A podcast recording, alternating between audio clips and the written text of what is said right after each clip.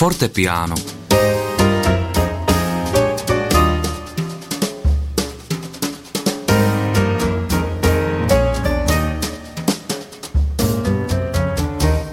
O modlitbě a její důležitosti toho bylo mnoho napsáno a řečeno. Přesto nám možná někdy uniká její význam pro náš život. Proto modlitbě budeme věnovat následující hodinku v pořadu Fortepiano, u jehož poslechu vás vítá Lenka Malinová. A nebudu na to sama. Pozvala jsem si k mikrofonu Martina Čunka, člověka zkušeného, který má s modlitbou své zkušenosti. Ostatně jako každý křesťan by měl mít své zkušenosti s modlitbou. Viď, Martine, víte? Určitě ano, do. Hezký den, dobré ráno. Odkud jsi přijel? Já tady mám napsané Úvalno, já si myslím, že většině posluchačů to nic neřekne. Úvalno je vesnice na slezsko-polském pomezí a je to blízko Krnova, mezi Krnovem a Opavou. Když bychom tě měli představit, nejsi poprvé tady u nás v rádiu, to si musíme říct, že jsme přátelé, máš nás rád a my máme rádi tebe, ale když by ses měl představit jako kdo jsi, co jsi? Tak asi nejdelší čas svého života pracuji jako pastor. Nejdřív jsem byl v křesťanském společenství v Praze na Palmovce a teď vlastně pět let jsem v Krnově. Ale jinak jsem původem vystudovaný zemědělský inženýr a takový jako chovatel, zahrádkář. Ano, kdo, kdo zná vaši rodinu, tak ví, že rád chováš zvířátka. Co teď momentálně chováte u vás doma? Trošku jsem to zredukoval, takže už chovám jenom králíky a pořídil jsem si poštovní holuby. Jo, takže poštovní. Teď lítám s holubama závody. Ty jsi i v Praze, když jsi bydlel v paneláku, něco choval na balkoně, jestli jsi Já jsem v paneláku vzpomínal. Nebydlel. Ne v paneláku? Jak to bylo? Měl jsem zahradu nedaleko toho bydliště, takže mm-hmm. jakoby doma jsem... V paneláku jsem bydlel s rodiči a tam jsem choval andulky, mm-hmm. ale jako žádné jiné zvířata tam nebyly. Nic většího to nebylo, no dobře. My si dnes ale nebudeme povídat o tvých chovatelských zálibách a úspěších možná. My si dnes budeme povídat o modlitbě. Vzpomeneš si, kdy ses poprvé modlil a proč? Pravděpodobně to bylo poprvé s mojí sestrou Maruškou, která... Mě tak nějak jakoby se snažila jako dítě, mě bylo tak možná pět, šest, určitě jsem nechodil do školy.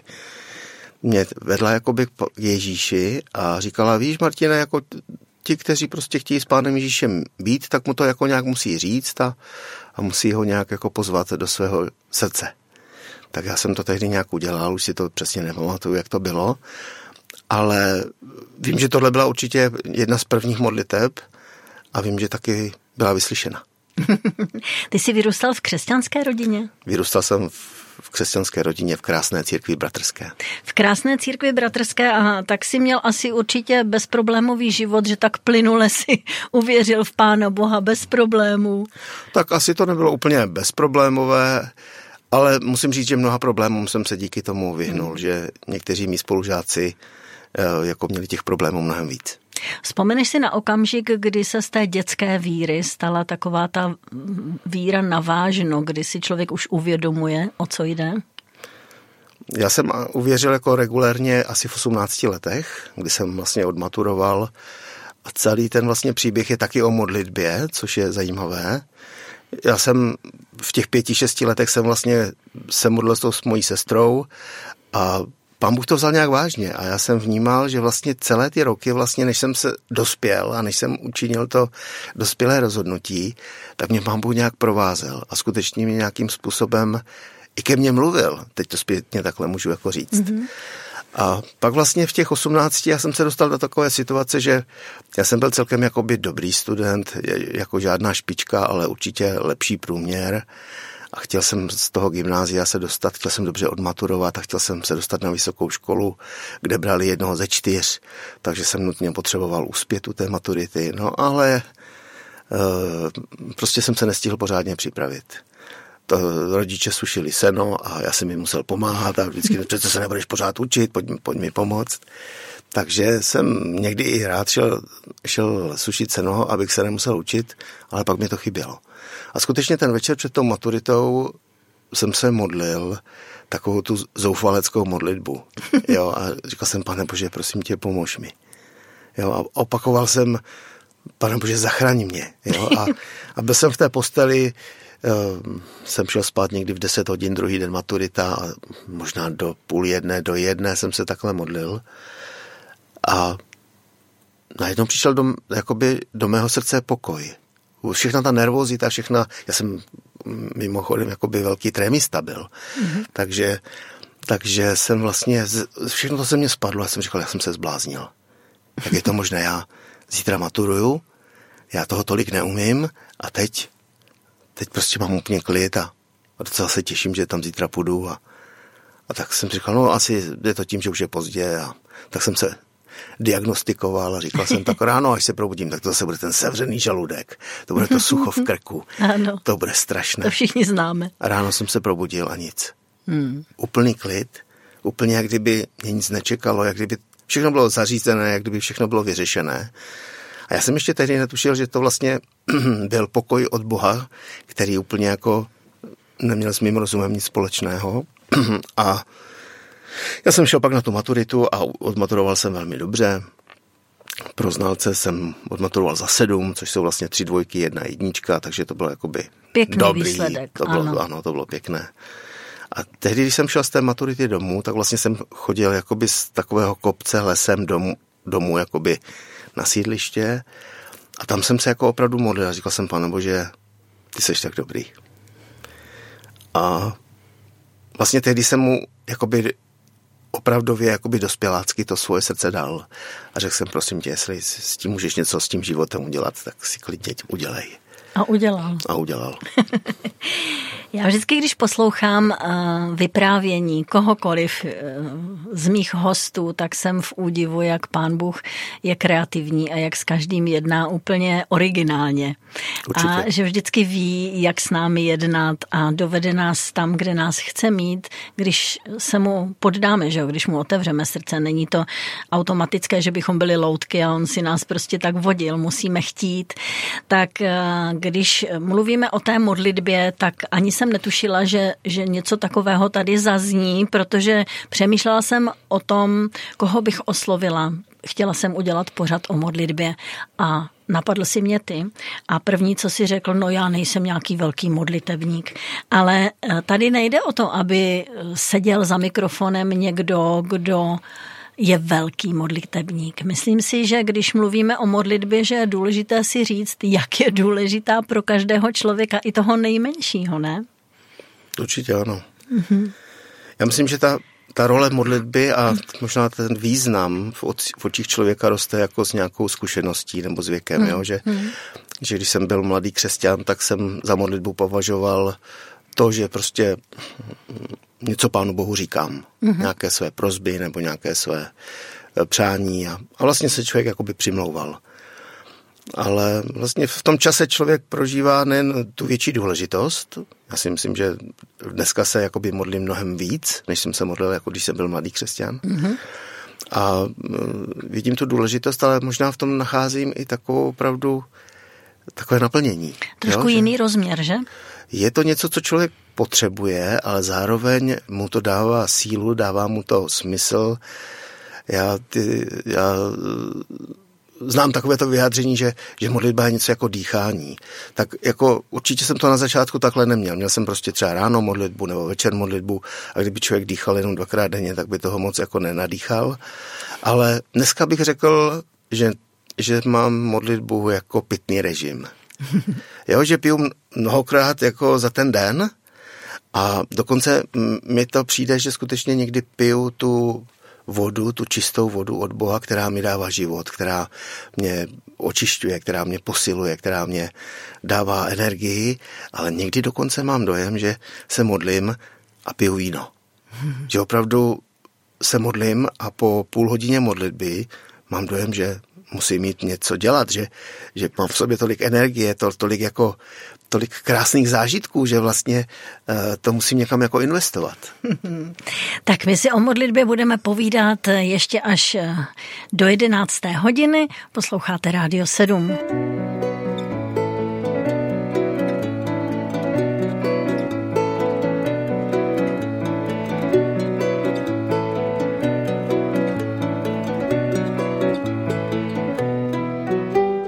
Na Rádiu sedm posloucháte pořad Fortepiano, dnes je mým hostem Martin Čunek, toho času pastor křesťanského společenství a také, také velký kamarád Rádia sedm. Říkám to dobře, že jo? Je to tak. A povídáme si o modlitbě. Modlitba je totiž velmi důležitá pro život křesťana a já bych chtěla, aby v tom našem dnešním povídání neznělo nic mravoučného, ale spíš zkušenosti ze života a povzbuzení k tomu, abychom rozvíjeli modlitbu ve svém životě, protože když to nebudeme dělat, tak, tak co? Tak to bude špatně, no. Bude to špatně. Modlitba e, má mnoho definicí, mnoho se o ní napsalo, jak už jsem říkala v úvodu a bylo řečeno. A je to e, náš komunikační prostředek s Pánem Bohem. E, jinak se s ním nedomluvíme, než skrze modlitbu. A čím víc to budeme dělat, tak tím víc e, ho budeme taky poznávat a budeme mm, mu naslouchat. Modlitba má mnoho tváří, o tom si ještě budeme povídat. Ty už si trošku něco nastínil, že když člověk je v nouzi, tak volá, že, k Bohu. Když je nám ouvej, tak voláme a prosíme o pomoc. Přimlouváme se za druhé lidi, za různé situace, ale to je jenom jedna stránka modlitby. Kterou z těch stránek máš třeba, no dá se to tak vůbec říct nejraději? Dá se to vůbec tak říct? Já nevím, co, co jako mám nejraději, to jsem takhle nad tím nepřemýšlel, ale je pravda, že ty modlitby moje osobní, že se jakoby proměňují ve smyslu, že třeba v současné době víc Bohu děkuju a víc Bohu, Boha chválím, mm-hmm. než abych mu jenom přednášel nějaké, nějaké své přání mm-hmm. nebo nějaké modlitby, které mám dojem, že jsou jakoby důležité. Samozřejmě ten uh, rozhovor s Bohem, jak se modlitbě někdy říká, tak vlastně to v nejlepším případě oboustranná komunikace. A já myslím, že mnohdy jakoby začínáme tou naší jednostrannou komunikací, ale ve svém životě jsem zjistil a dávám tomu přednost, že mnohem víc jakoby Bohu naslouchám a třeba se modlím v jazycích. Já vím, že to, tohle možná všichni neznají, všichni křesťané, ale v Bibli se o tom píše. A apoštol Pavel to doporučuje a říká dokonce víc než vy všichni se modlím mm-hmm. v jazycích. Tak jsem mm-hmm. říkal, tak to, to je krásný výrok, víc než oni všichni. Tak jsem řekl, tak půjdu v těch jeho stopách. A skutečně mnohdy prostě chci být jenom s Bohem. Vlastně ne, nevím, co bych mu konkrétně řekl. Jako říkám Bohu, že je úžasný, že je krásný, že je dobrý, že, že si ho vážím, že prostě děkuju za tohle, za tohle. Ale někdy mi prostě dojdou slova a vlastně používám tenhle ten dar mluvení v jazycích, abych se k Bohu modlil. A vlastně já jakoby modlím se v duchu, ale svojí myslí naslouchám Bohu. A mně to přijde velice účinný způsob, jak s Bohem komunikovat a jak vlastně učinit z té modlitby takovou nějakou jako nevyzpytatelnou, příjemnou a zároveň dobrodružnou jakoby činnost, protože uh, opravdu někdy Pán Bůh s námi jedná jedním způsobem, příště zase jiným, nemá to s námi nějak nalinkováno, ale v každém případě vždycky je to interakce mezi mnou a Bohem. A Bůh ví, co potřebuju, ví, kde se nacházím, ví, jak to se mnou udělat, aby mm-hmm. ten můj život nebyl jen, neležel jen tak na placato někde na chodníku, takže já dávám teď mnohem větší důraz na to, že Bohu naslouchám. Já si myslím, že stejně jako náš život prochází procesem určitým, zráním a tak dále, tak stejně, stejné je to také v tom duchovním rozměru, v tom křesťanském životě, že procházíme procesem a růstem, měli bychom růst, neměli bychom zůstat tam, kde jsme byli na začátku. A v té modlitbě je to také tak. Mnohé věci se musíme učit. Neumíme je, že? Na začátku. Ostatně i Ježíšovi žáci říkali, pane, nauč nás modlit se. No a Já když da... jsem se začínal modlit, tak jsem vlastně nevěděl, jak se modlit. A vlastně jediná modlitba, kterou jsem znal, tak byla modlitba Otče náš. Takže hmm. já vlastně jsem tak nesměle k Bohu přistupoval tak, že jsem se ráno pomodlil modlitbu Páně, večer jsem se pomodlil modlitbu Páně. A to jsem provozoval možná několik týdnů nebo možná dva měsíce. A pak jsem teprve objevil to, že vlastně možná můžu říct i něco jako vlastními slovy, protože jsem slyšel v církvi, že se lidé modlí vlastními slovy, ale já jsem proto neměl jakoby ten, ty nápady, jak se jako modlit. Já nevěděl jsem, jak se modlit. A jak říkáš správně, opravdu my všichni se stále učíme se stále modlit. Ale se učíme. Já si pamatuji také, že jsem musela překonat určitou bariéru, než jsem se začala před druhými lidmi třeba modlit nahlas, že? To také není úplně jednoduché. Já si pamatuju, byl jsem na nějakém silvestrovském večírku v mládeži a já jsem tehdy ještě nebyl obrácený. A všichni tam potom na závěr roku se jako modlili a každý měl přednést tu svoji modlitbu. A já jsem opravdu měl největší starost vymyslet něco smysluplného, protože vlastně člověk, když nemá ten vnitřní duchovní život, tak těžko se mu něco takového jako vyjadřuje, protože my i k té modlitbě potřebujeme Ducha svatého. Protože Duch svatý hmm. za nás velká těmi lkáními nevypravitelnými a dokonce někdy nám dá náhlédnout do toho svého srdce a my se spolu s ním můžeme modlit ty modlitby, které prostě, bych řekl, sedí jako zadek na hrnci. Když přemýšlím nad tím, proč je modlitba důležitá, tak možná je víc důležitá pro nás, než pro Pána Boha, že jo? Protože když si tak jako říkám, Pán Bůh všechno ví a mohl by si člověk říct, on si to stejně udělá tak, jak chce, ale je to pro nás důležité. Určitě, taky je to pro mě takové tajemství, proč vlastně Pán Bůh chce, aby jsme my mu ty věci říkali. Na jedné straně říká, ještě dřív, než mi to řeknete, tak já to všechno vím. Ano. A pak na druhé straně říká, vaše prosby a vaše žádosti, ať jsou známy Bohu. Hmm, hmm. Takže my to máme tomu Bohu říkat, asi s námi chce komunikovat. Hmm. Asi prostě chce, aby jsme možná mu říkali přání svého srdce a na druhou stranu, abychom sami sebe v tom poznávali. Protože hmm. si myslím, že v právě modlitbě, aspoň u mě to tak je, že, že přicházím sám k sobě, díky Bohu, a třeba vidím některé své chyby, nebo vidím něco, co jsem udělal špatně, nebo co Pán Bůh chce, abych změnil.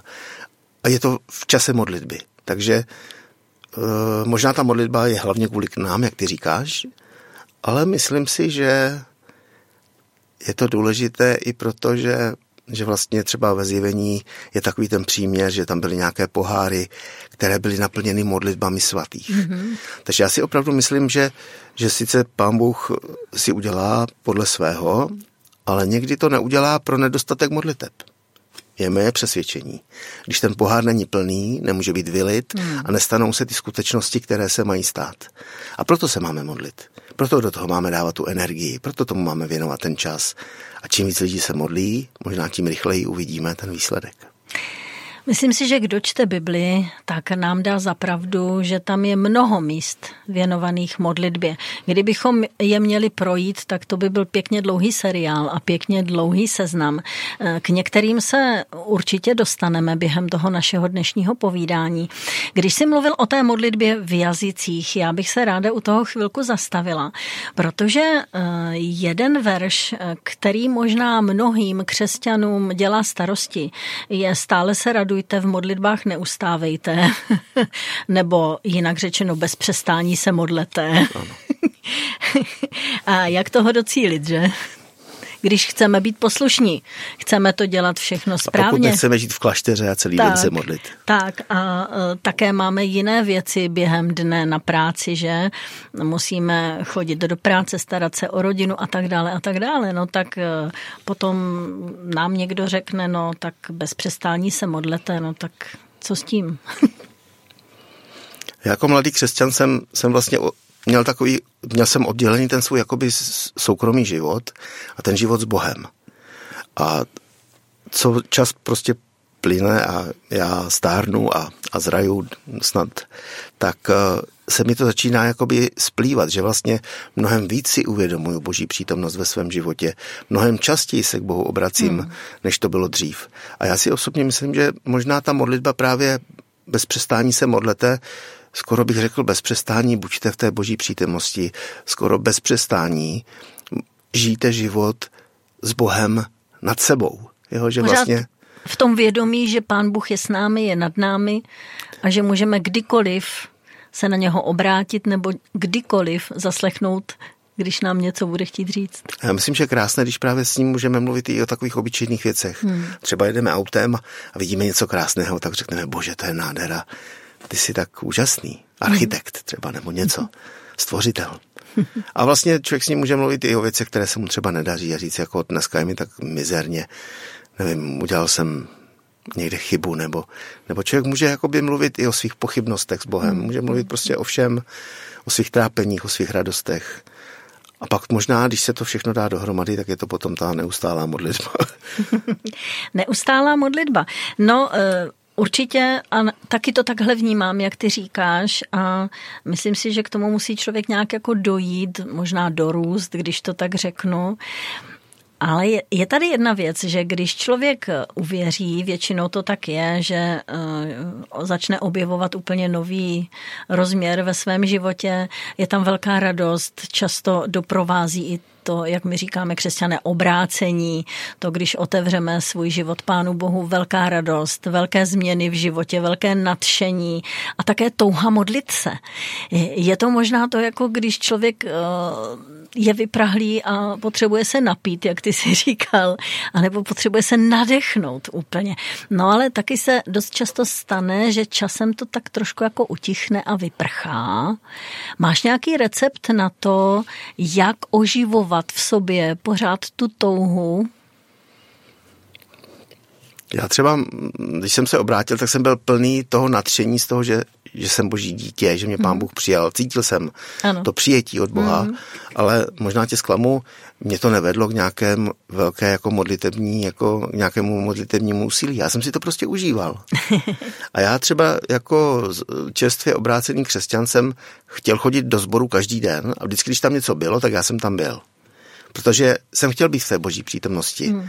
ale u mě se to možná nepodepsalo v tom, že bych se jako nějak usilovnějc modlil nebo více modlil. Víš, jako nerozuměl jsem tomu.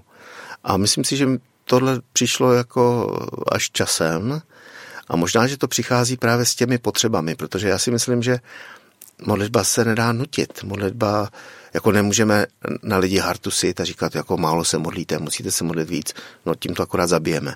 Protože ta modlitba má vycházet jako z našeho, z naší vnitřní potřeby se modlit. A tehdy to prostě Pán Bůh přijímá a tehdy to Pán Bůh jakoby použije.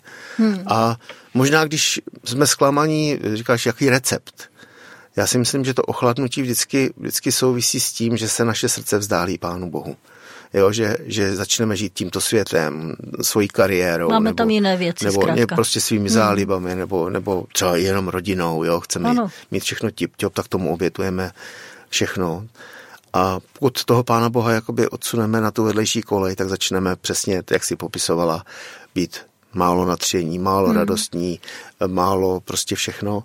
A já v tomhle tom stavu si myslím, že je jediné řešení skutečně Bohu to říct a aby to se mnou jako změnil, jo. Samozřejmě my musíme změnit, my se budeme rozhodovat. Musíme co a jak. Chtít. Ale je přece napsané, že Bůh v nás působí to chtění hmm. i činění. A to je verš, který mě potěšuje, protože vím, že to není jenom na mě. A někdy třeba vím, že bych měl chtít, ano. ale nechci. Hmm. Dokonce ten syn, kterého otec poslal, běž to udělat, řekl, ne, nepůjdu. Nechtěl a pak teda šel a udělal to. Takže my taky se někdy tak chováme, že jako nechceme, ale pak to teda jako uděláme a poslechneme. Ale přece jenom lepší je jako rovnou říct, tak já to udělám. A já si myslím, že tohle to chtění i činění, hmm. že v nás působí právě Bůh a že se za to můžu modlit. Hmm. Já na to nemám žádné jako recepty, ale můžu se pomalu říct, Pane Bože, jsem ve strašném stavu. Mě vlastně ty věci vůbec nezajímají, přestože vím, že by mě měly zajímat. Hmm. Prosím tě, udělej se mnou něco. A věřím, že tuhle modlitbu Bůh vyslyší. Pán Bůh nás slyší vždycky, když k němu voláme ze zoufalství, anebo když mu v nadšení děkujeme, že jo. A dotkl se tady jedné věci, o které bych se chtěla chviličku malou zastavit, a to je, že modlitba se nedá vynutit.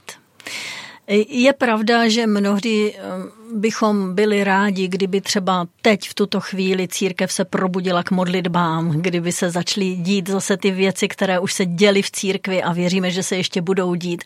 Ale ono to nejde nikomu vnutit, nikoho přesvědčit, aby se začal modlit, protože potom by to bylo to tlačení na ten výkon. A já si myslím, že jsme to mnozí zažili ve svém životě, možná ve svých sborech, ve svých církvích. Bylo takové období v církvi. Bylo ano. takové období, kdy Kdy, kdy se jelo hodně na ten výkon a kdy to spíš škodilo než pomáhalo. Takové to musíš a jak to, že jsi nepřišel na modlitební a tak dále a tak dále. Ale myslím si, že naopak na druhou stranu by bylo krásné a věřím tomu, že stále se to ještě děje, kdybychom měli dobré příklady, kdybychom mohli vidět někoho, kdo skutečně hoří pro Boha, modlí se a je do toho nadšený a horlivý. To je mnohem víc, že? Měl jsi někoho takového ve svém životě, o kom jsi věděl a na kom jsi viděl, že opravdu s Pánem Bohem žije, modlí se, kdo byl pro tebe inspirací? Tak to je celá řada lidí, kteří takhle jakoby pro mě byli inspirací. Dokonce znám jednoho člověka, který, myslím, že se možná se nemodlí tak moc, jakoby časově, ale modlí se úspěšně. A, a on říkal, no já, já se té modlitbě, já, já se málo modlím, já bych měl přidat. Jo? Tak on sobě taky jako říká kriticky, že by měl přidat. A přitom jakoby ty jeho výsledky, nebo mm, ta, ta míra vyslyšení těch modliteb hmm. jakoby je větší než třeba u nějakých průměrných křesťanů. A tak právě se mi líbí to, a tohle bych se chtěl naučit. My nepotřebujeme přidávat hodiny modliteb. My potřebujeme poznávat Boha, jak jsi správně řekla v té modlitbě, a skutečně se jakoby, jakoby klepnout ten hřebíček na hlavičku. Protože v Biblii je napsáno, pokud dva nebo tři se shodnou na něčem a budou prosit Otce, tak On jim to dá. Jako tuhle tu jednotu my v církvi hledáme a myslím si, že někdy neúspěšně, ale myslím si a jsem přesvědčen o tom, že i kdybych já nebo ty jsme se s Bohem shodli na něčem, za co my dva se pomodlíme, tak Bůh to udělá kvůli tobě a kvůli mně. Jo, a že to, to mě vzrušuje. To jsou, to jsou věci, které vlastně člověk může ovlivnit dokonce celosvětové dějiny. E, modlíme se za válku na Ukrajině, modlíme se za konflikt v Gaze, modlíme se za spoustu jiných věcí. A pokud najdeme ten klíč, jak se za to pomodlit? Možná se ty pomodlíš stejně jako někdo v Bangladeži, nebo někdo v Kanadě, nebo někdo v, v, v Argentíně. Tak pokud vlastně tam dojde k té shodě, tak Bůh skrze tu modlitbu bude pracovat. A já si myslím, že to je nádherná věc, kterou Bůh nás pozval do, do svého díla. A vlastně pro mě je teď mnohem důležitější, než na Pána Boha vysypat všechny ty své požadavky nebo, nebo to, mm-hmm. jak já to vidím. Někdy se opravdu chytám za hlavu, když slyším modlitby, které Pánu Bohu vysvětlují, proč by to mělo udělat, jak by to mělo udělat. Říkám, lidi, nechte to na Pánu Bohu. Ale my poznávejme Boha a poznávejme jeho vůli.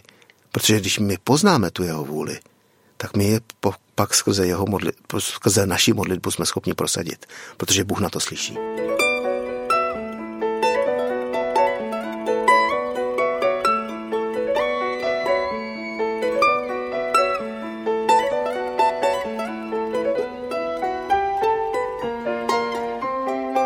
Na Rádiu sedm pokračuje pořad Fortepiano s Lenkou Malinovou a Martinem Čunkem. Dnes máme téma modlitbu.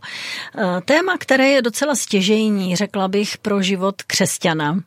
Už jsme tady o tom mluvili, jak vnímáme modlitbu, jak se trošku proměňuje i v tom procesu zrání a přibývání věku a zkušeností, jak se trošku mění i ten pohled na modlitbu. A pojďme ještě trošku dál, abychom byli praktičtí. Řekla jsem, že se podíváme více do Bible, kde je mnoho a mnoho míst o modlitbě a pojďme se zaměřit na zaslíbení, jaké má modlitba. A modlitba není jenom to, co jsme doposud řekli, to je potřeba si říct. Jaké jsou ještě druhy modliteb? Tak máme přímluvnou modlitbu, máme prostě chválu a uctívání, děkování. Máme prostě modlitbu v autoritě, kdy vyznáváme, kdy přikazujeme, kdy svazujeme, rozvazujeme. Proklamace. Proklamace. To je to vyznávání, ano. Ano. No, nevím, je toho, pouč mě. Je toho mnoho. M- modlitba také v soukromí a společná, to je také docela rozdíl, ano, ano. že? A důležité je, když se i církev spojí a modlí se dohromady, a důležité je i, abychom se modlili sami doma. No, určitě toho je více. Také duchovní boj třeba. No a tak dále. Tak pojďme teď trošku do Bible, pojďme, co třeba tebe oslovuje, co, co momentálně máš na srdci, co se modlitby týče. Co tě oslovuje, co tě povzbuzuje? Mně se, mně se líbí verš v Židům v jedenácté kapitole v šestém verši, kde je řečeno, že bez víry se však není možné mu zalíbit Bohu. Protože ten, kdo přichází k Bohu, musí uvěřit, že Bůh je a že odplácí těm, kteří ho usilovně hledají.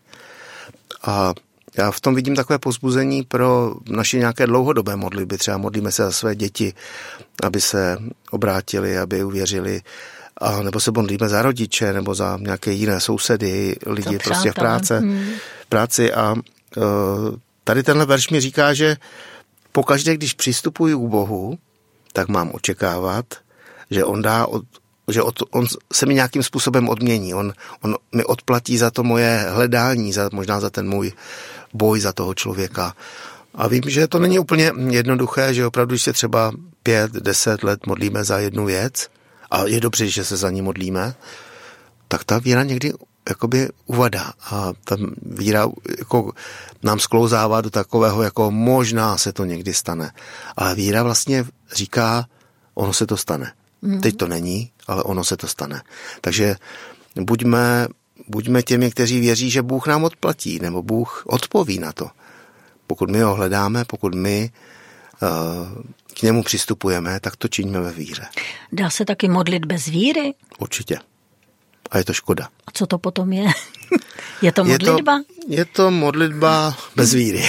Mm-hmm. Je to, jako, myslím si, že ta naše nevěra někdy toho Pána Boha omezuje. Mm. Jako vidíme to i v evangelích, i Ježíš sám byl omezen nevěrou lidí kolem sebe. A my pokud jakoby máme nějakou nevěru nebo nedůvěru v nějaké věci vůči Bohu, nevíme, třeba jaká je ta boží vůle v té věci, nebo nebo to nevidíme přímo jasně z božího hmm. slova, tak vlastně ji musíme hledat. No? A je lepší se modlit ve víře, než se modlit v nedůvěře. Nebo v takovém jako, možná, on si stejně Pán Bůh udělá, co chce. On si udělá, co chce. No, Já ale jsem se s tím to, to není dobrá hodně, modlitba. Třeba takovým specifickým příkladem je modlitba za nemocné, že? Že někdo se ani za nemocné není ochoten nebo má problém se modlit, protože si říká, no tak ať se děje vůle Pána Boha, já vlastně nevím, jaká je jeho vůle a třeba není jeho vůle, aby ten člověk byl zdravý. Hm? To si někdo může myslet, já si to nemyslím. Hmm. Ale samozřejmě neříkám, že všichni budou uzdravení, že všichni prostě... Ale naštěstí v mém okolí je dostatek příkladů, kdy ti lidé uzdravení jsou.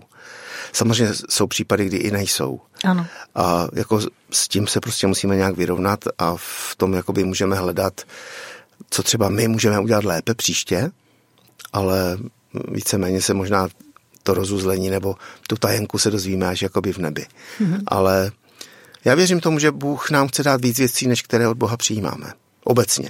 Mm-hmm. No, že, že vlastně Bůh by nám chtěl dát nějaké věci, ale vlastně i skrze tu naši určitou jako ostýchavost, nebo já nevím, jestli to Pán Bůh chce a, a on to možná Pán Bůh nechce a, a že vlastně jsou takové určité jakoby projevy té nedůvěry nebo, nebo toho malé nízkého přesvědčení o tom, že, že s tím Pán Bůh chce něco dělat. A třeba jeden z dalších mých oblíbených veršů je, když, když vlastně přišel ten malomocný k Ježíši a říká, Pane, ty to můžeš učinit, pokud chceš, tak ty to můžeš učinit. A Ježíš tam odpovídá věc, která myslím, že není jenom pro něj, ale je vlastně i pro nás, že on chce. Říká, mm-hmm. já chci, buď očištěn. A já bych si chtěl sebe i nás pozbuzovat v tom, abychom věděli, že on chce. Je tady jedno z mnoha míst, které mi teď vyplynulo na mysli. Modlitba víry spravedlivého opravdová. Co to je opravdová modlitba? Přišel jsi na to už? Tak snažím se to provozovat.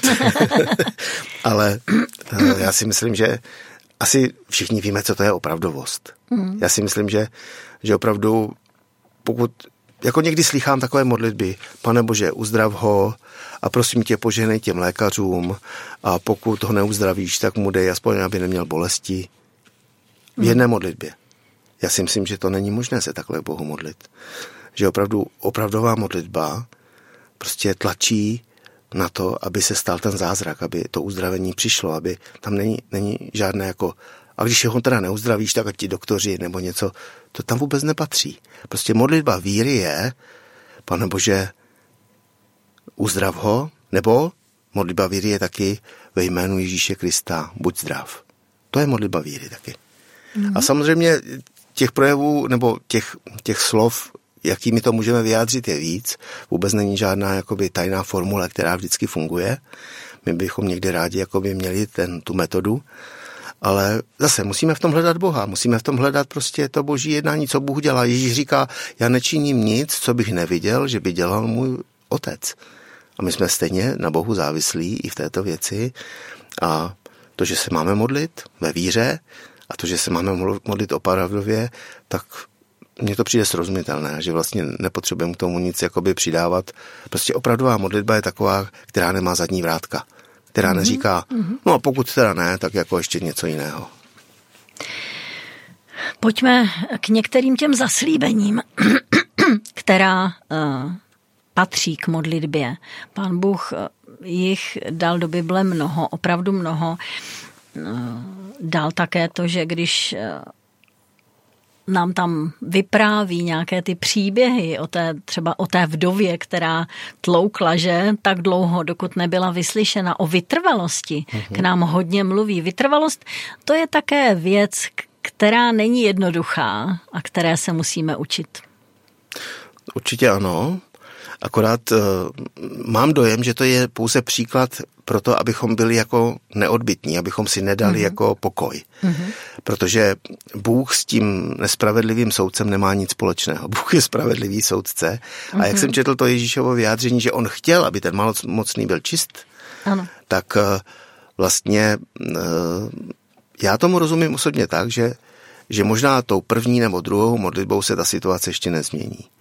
Ale pokud se budeme modlit ve víře dál a znovu, tak se naplní ten kalich těch modliteb a vlastně k tomu průlomu dojde. A proto je důležitá ta vytrvalost, proto je potřeba ta neodbytnost. Já to vidím na našich dětech, ty prostě jsou někdy tak neodbytné, že člověk už mi to radši dá, řekne, porušil jsem zase nějaké pravidla, ale, ale jenom ať už ať mám, mám pokoj. Jo? Ale, ale takhle Bůh jako s náma nejedná, on, on nepotřebuje jakoby nás zkoušet, nebo nepotřebuje nás jako trápit a vůbec není špatný jako ten soudce, prostě on je dobrý. Spíš vidím, že že opravdu mezi nebem a zemí je něco, co my těmi našimi modlitbami máme překonávat a nad čím máme vítězit. Hmm. A možná to není hnedka tou první modlitbou, nebo těmi prvními modlitbami, ale je potřeba v nich vytrvat a vědět, že tam nahoře někdo chce a společně toho nepřítele porazíme. Amen, k tomu říkám jenom amen. Hodně tady mluvíš o víře. To je také velké tajemství. Víra je ze slyšení, víme, známe ty poučky, že je to, že věříme v něco, co není vidět, máme naději, že Pán Bůh existuje, že žije a že je nad tím vším, co tady vidíme.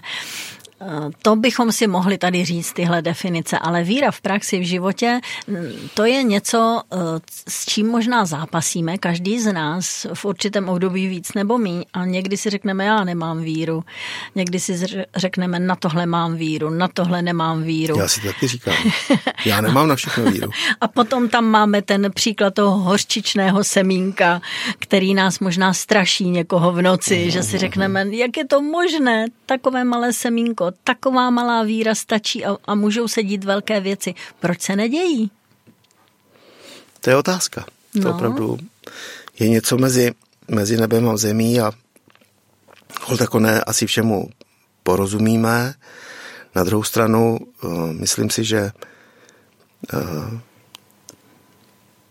tak, jak jsme vlastně mluvili o té modlitbě nebo nebo o tom vlastně, jestli se to stane nebo nestane, tak o tom vlastně rozhoduje ta víra. A, a já musím říct jako sám za sebe, že já nemám víru jako něco automatického. Já ji nemám tak jako strčenou v kapse, jako mobil.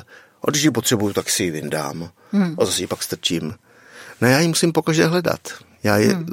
a, a já bych řekl, my často říkáme, víra je ze slyšení. No a lidi pak jako pořád jakoby memorujou boží slovo, jenom aby to jakoby hmm. způsobilo tu víru. Ale to není můj styl. Já, já vlastně věřím všemu, co řekl Bůh.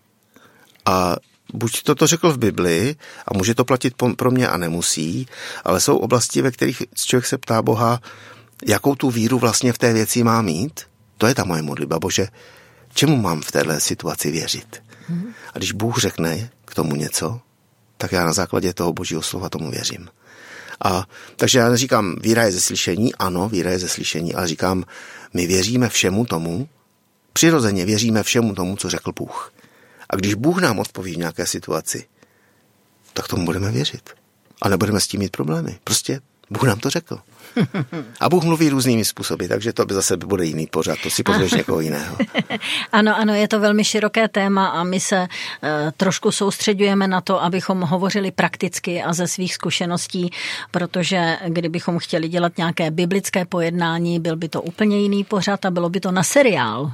Já mám, mám třeba takový příběh ještě ze svého mládí, kdy jsem studoval vysokou školu zemědělskou a já jsem vždycky jsem obdivoval kazatele a, a jako řečníky, kteří prostě byli schopni dát nějaký text dohromady, ono to dávalo smysl. Mm-hmm. A, a takže jsem v jednu chvíli jsem si říkal, já to, toho nikdy nebudu schopen. Ale jednou jsem prostě měl takový dojem, že Pán Bůh po mně chce, abych se stal kazatelem. To jako mm-hmm. nikdo mi to neřekl, to prostě přišlo, přišlo z hůry. To. A já jsem nad tím opravdu vážně přemýšlel. Bylo to tak silné, že jsem říkal, Pane Bože, já potřebuji nějaké potvrzení.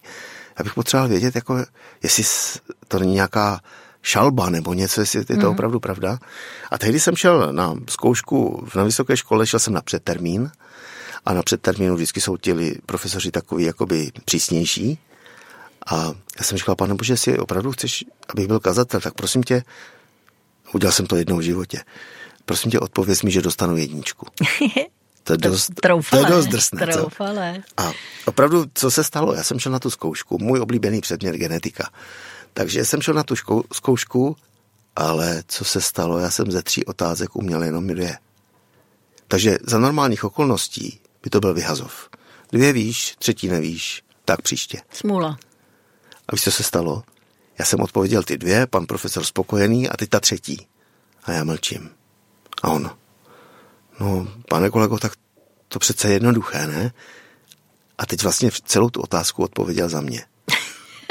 Vzal si ten index, něco tam napsal, a já jsem říkal, no tak asi jsem to udělal, že tam něco napsal, ale teď jaká bude ta známka? A já jsem vyšel ven na tu chodbu, otevřel jsem, tam bylo výborně. Já jsem dostal jedničku, když jsem si vůbec nezasloužil.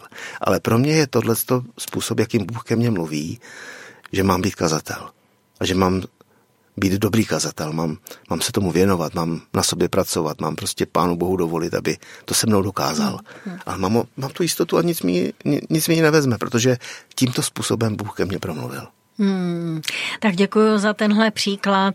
Určitě každý z nás nějaký takový příklad ve svém životě má. A pokud ne, tak to třeba ještě přijde. Když mluvíme o modlitbě, tak...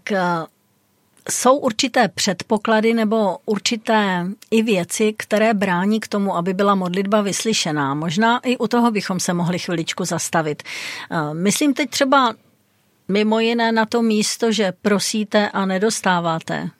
Modlíte se a, a nejste vyslyšeni, říkám mm-hmm. to svými slovy. Tam je napsáno, že špatně prosíte. Špatně nebo, prosíte. Nebo, nebo prosíte proto, aby, aby, aby se naplnily vaše sobecké potřeby. No tam a je, pak to pokračuje je. dál. No a jak to pokračuje? No umyjte ruce hříšníci nebo něco takového, čiňte pokání, ne? No něco dokonce takového. Na jiném místě je napsáno, že Bůh hříšníky neslyší. Hmm. Jako ne, že by ale neslyšel, on neslyší. No on je slyší, ale... Ale nevyslyší. A já si myslím, že, že to čisté srdce a jakoby vyrovnaný účet s Pánem Bohem, to odpuštění, které potřebujeme od něj, mm. tak musí být nějak reálně v našem životě proto, aby ty naše modlitby mohly být úspěšné.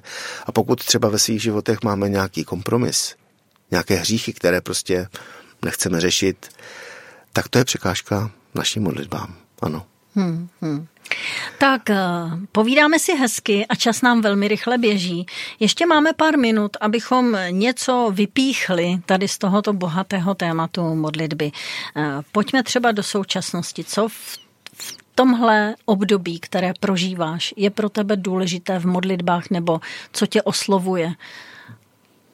Nebo jak se modlíš, nebo zkrátka v tomto tématu, o kterém mluvíme? Co, co teď máš na srdci? Tak um, mám rád tu modlitbu osobní v té komůrce. protože to prostě je něco, co je pro mě jako základní, jako tam bez toho bych asi nepřežil. Ale vlastně mám, mám rád i tu modlitbu v církvi, protože u nás ve sboru se scházíme každé pondělí, máme modlitební hodinku a někdy přijdou tři lidé, někdy nás přijde sedm a je to takový velice kreativní prostor pro modlitbu, protože ne pokaždé se modlíme za stejné věci a líbí se mi to. Líbí se mi to, že vlastně s ostatními dáváme jakoby ty, ty, ty naše srdce a ty, tu naši víru dohromady a A samozřejmě jsou třeba věci týkající se toho ukrajinského konfliktu nebo toho, té války na Ukrajině, jsou vlastně, které nás rozdělují. Jsou prostě lidé, kteří chodí do církve a kteří prostě říkají, že Ukrajinci si za to můžou sami a že vlastně to Rusko je v prázdnu. No, no, no. Mm-hmm. Tak pak se jako špatně modlí za válku v Ukraji- na Ukrajině jako s takovýmhle přístupy. Mm-hmm. Ale já doufám, že ten zdravý přístup jakoby převažuje, že, že se opravdu modlíme za to, aby Pán Bůh dal smíření nejdřív jako na, na straně církve, aby ta ruská církev, co hmm. aspoň mám informace, tak ta chudák jako opravdu jede hmm. v té putinovské hmm. rétorice a ona se potřebuje probudit, za to já se modlím, aby se probudila, přestala toho Putina podporovat, aby se smířili s Ukrajinci. Pro ty Ukrajince je to stejně těžké, protože tolik zla, co prostě zažili hmm. tam. Ano. Tak aspoň ta církev, pokud odpustí těm Rusům, tak to smíření bude možné. Uzavřu biblickým veršem. Netrapte se žádnou starostí, ale v každé modlitbě a prosbě děkujte a předkládejte své žádosti Bohu. A pokoj Boží, převyšující každé pomyšlení, bude střežit vaše srdce i mysl v Kristu Ježíši. Tak, přátelé, dělejme to. Modleme se, přicházejme k Pánu Bohu a ať odkrýváme další rozměry toho vztahu s Pánem Bohem. To si přeju já, určitě i můj dnešní host Martin Čunek. Děkuji určitě, ti, Martine. Ano. Moc děkuji za pozvání. Děkuji ti, že jsme mohli dnes hovořit o modlitbě. Pořad Fortepiano končí, ten další tady bude zase za týden.